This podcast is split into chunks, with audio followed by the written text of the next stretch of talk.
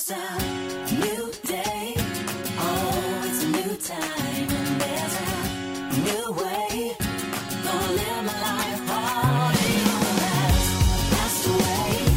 And the new has come. Thank God it's a brand new day. Thank you for tuning in to the Open Door Ministry Breadcrumbs podcast with me, your host, Barbara Smith. We are here to share our blog articles with you in an audio format. We know that people are very busy and constantly on the go, but we all still need daily inspiration in our lives. It is our goal to share a few thought provoking morsels that will challenge you to stay actively engaged in the Word of God. His Word is the bread of life.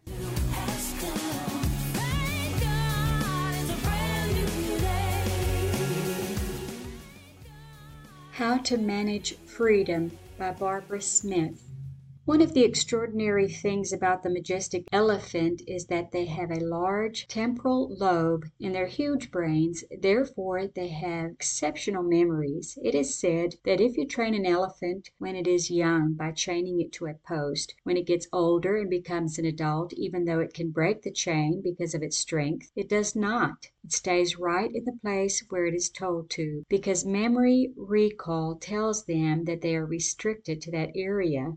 Other animals are trainable as well. For example, the canine units of the police force train German shepherds to be police officers. The younger they start, the more successful the training will be, since they learn by repetition and rewards for positive behavior. The most important aspect of the police dog training is obedience. Dogs, as pets, can also be trained very well by repetition, commands, and rewards. Of course, the success may vary by breed. Our English Mastiff learned her territory very quickly by us walking the perimeter of our property with her a few times a day for a few weeks. We do not have a physical or electric fence, yet she knows where her boundaries are. There are some confinements meant to keep us in and some to keep us out. For instance, fences are built to keep our children safe when they are little and meant to keep strangers out. We would not allow our children to leave the yard due to our house being on a street that had quite a bit of traffic on a small hill that would obscure oncoming vehicles until they were right on you. Therefore the kids had to play in the back yard so they could always be seen by a parent out the back window for their safety. This was not done as a punishment, though they thought the restrictions were not fair as they got older. We had quite a large area for them to ride their bikes in, but they still wanted to venture out into the neighborhood. Most of the time the rules were obeyed, but when they were not, there were consequences to their adverse actions, such as a spanking in those days, or a time out, as a part of the teaching process. Letting a child run free without limitations is reckless freedom, because they do not have the capacity to make sound decisions and do not know yet how to handle freedom.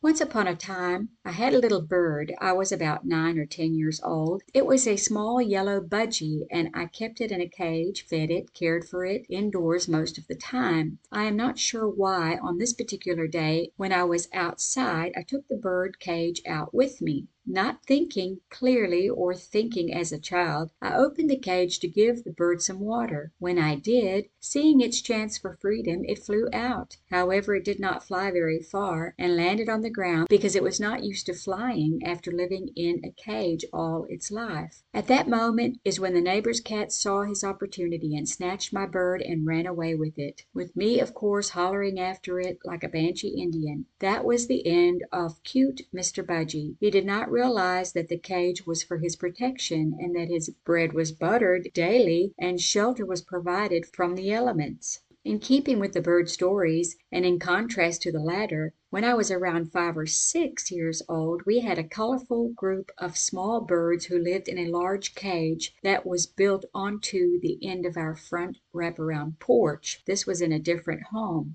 They were kept as outdoor pets, therefore did not have the warm comforts of a home, though the cage was big enough for them to fly around in. One year there was a huge freeze, and though we had left the cage open that night because my parents knew of the coming weather forecast, we found them all dead in the morning. Rigor mortis had already set in. Because they did not fly away to a warmer environment, though they could have. In their minds they were held captive by their cage. We have two children who work in a prison in the state we live in. They have many stories to tell, some heart warming and some unbelievably incredible and horrifying. There are a multiplicity of things that can go on in a prison, but one thing you can note is that there are many who are second, third, and possibly fourth time offenders. We might say, from the outside looking in, that so often the story goes that they do their time for the crime, possibly get out early for good behavior, but once they are out, weeks, months, or maybe a couple of years, they find themselves right back in the same predicament they were in before, doing the same deeds and repeating the same cycle, which of course holds the same punishment and consequences. Questions that could be posed are Are they just too ignorant to learn a new way of living? Are they content with their way of living? Do they know how to live a different way? Do they know what to do with their freedom? It is said that if a child is fed, clothed, warm, has shelter, and is loved, there is really no reason for a child to wander off or run away. It is when something adverse comes into their lives that they decide they want to run away. The same thing goes for those who commit suicide. It is not that there is no better way, and that there is no solution to their problems, but they cannot see it happening for themselves. They cannot see the way out. Of course, some try harder than others, but the end is the same. When convicts get out of jail and go back to their former lifestyles, they may be going into greater despair than what they're leaving. Spiritual depravity is everywhere, not just behind bars. When they go back to their homes that are filthy, or there is no one who cares there, or no one at all to talk to or turn to, or the ones that are there are always fighting, bickering back and forth, and complaining or screaming or having knockout dragouts, it is not a place of peace. It is hard to imagine, but in their minds they perceive that they have more peace in the prison than what they have as a free person. Though it was just a forced quiet by guards and bars twenty four hours a day, none the less it was a semblance of peace. Often prisoners who are released get out of prison and cannot find a job because they are a felon, therefore they cannot make money to feed themselves. They often become homeless, living on the streets. They begin to think back to the time when they had three squares and a cot. They were warm in the winter and cool in the summer, had company to talk to, a library to go to, and television time. They will do something illegal and blatantly commit another crime just to be able to go back into captivity because they do not know how to handle freedom. When you have freedom, it means you can walk away from the situation that is confronting you, for instance, the anger, the fighting, the cursing. But they do not realize this concept. They are free physically, but they have not embraced it mentally, emotionally, psychologically, and spiritually. Someone that is free has a choice of any job they want to apply for. If you are not able to get a corporate job because of prior felonies or issues, you have the freedom to do community service, do yard work, odd jobs for people, or many things that will not require you to give up your personal information. Freedom is the ability to go back to school and further your education. Once you gain some work experience and have education, you are more apt to be hired in the job that you desire. This holds true for all of us who have or have not had past failures. However, this is a choice you make just as you can make the decision to commit another crime and once again lose your freedom. We have the freedom of speech and choice in our country, but many do not know how to handle these freedoms.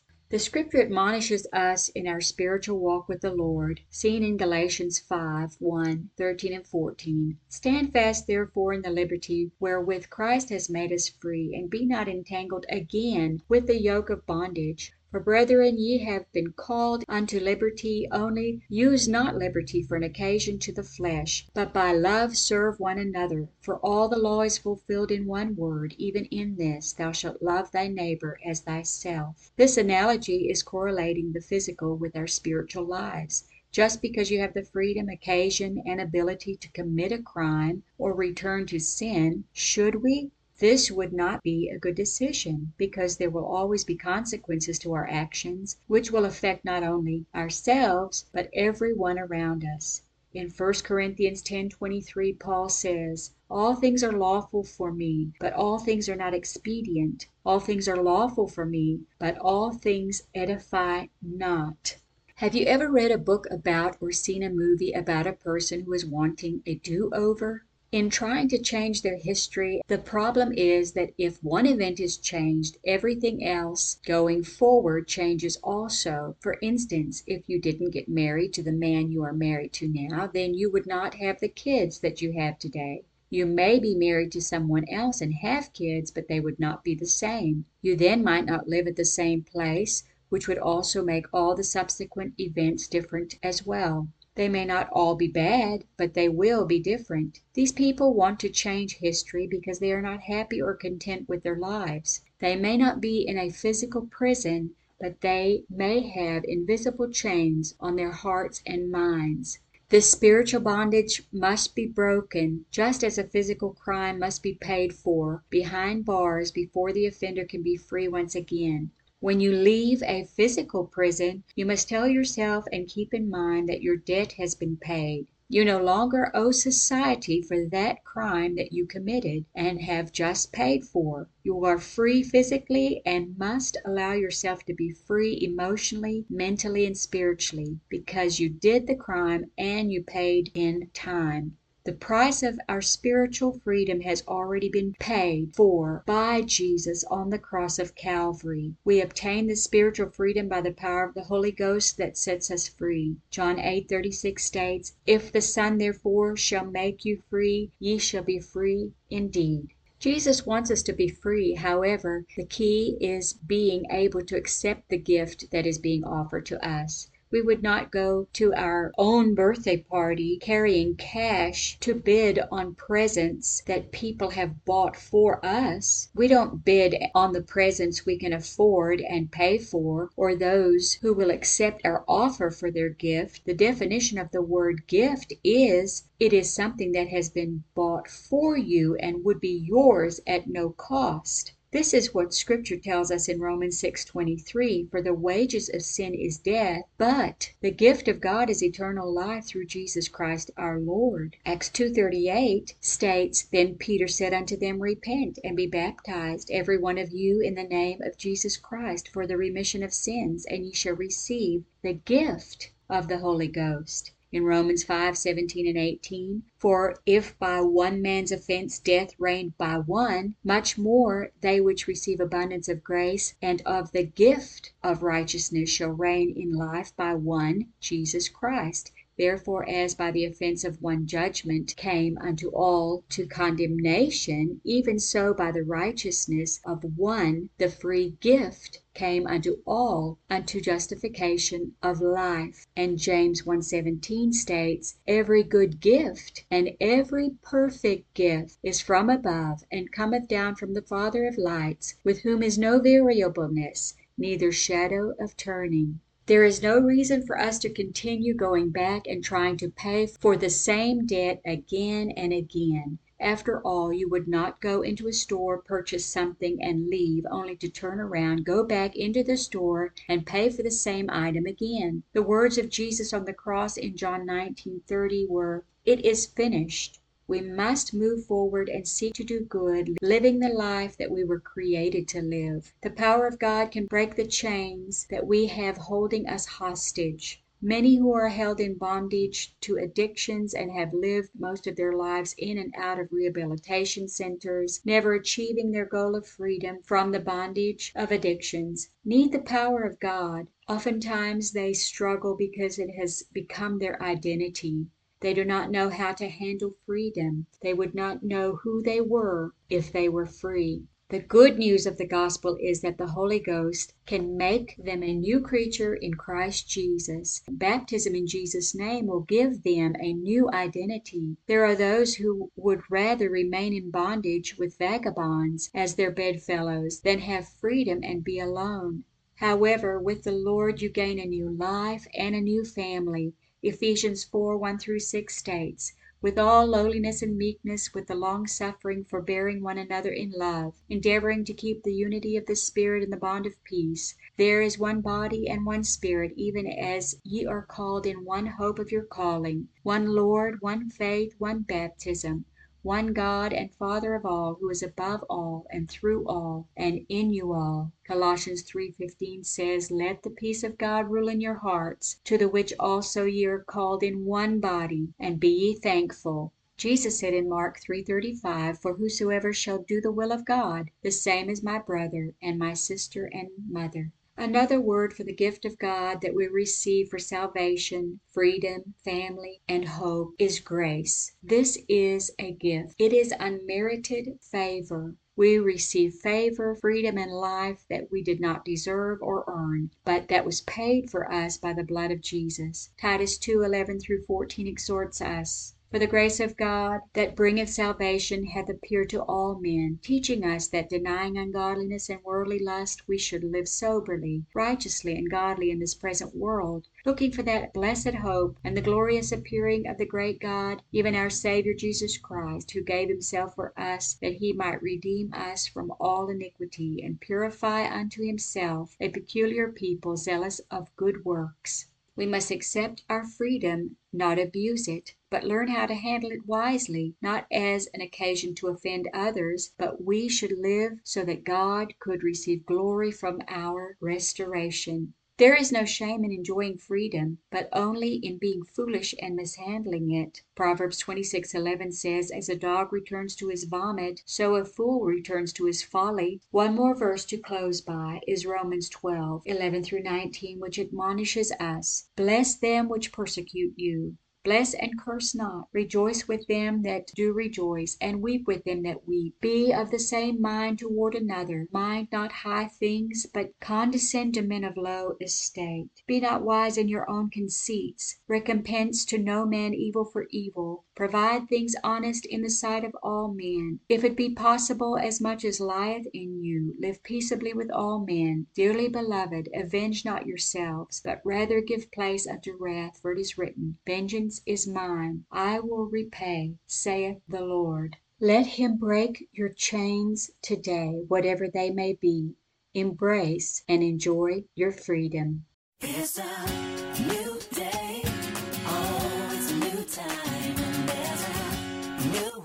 Thanks for joining us today. We trust you have been nourished and blessed. Always remember the Lord is faithful and his mercies are new every morning. Until next time, God bless.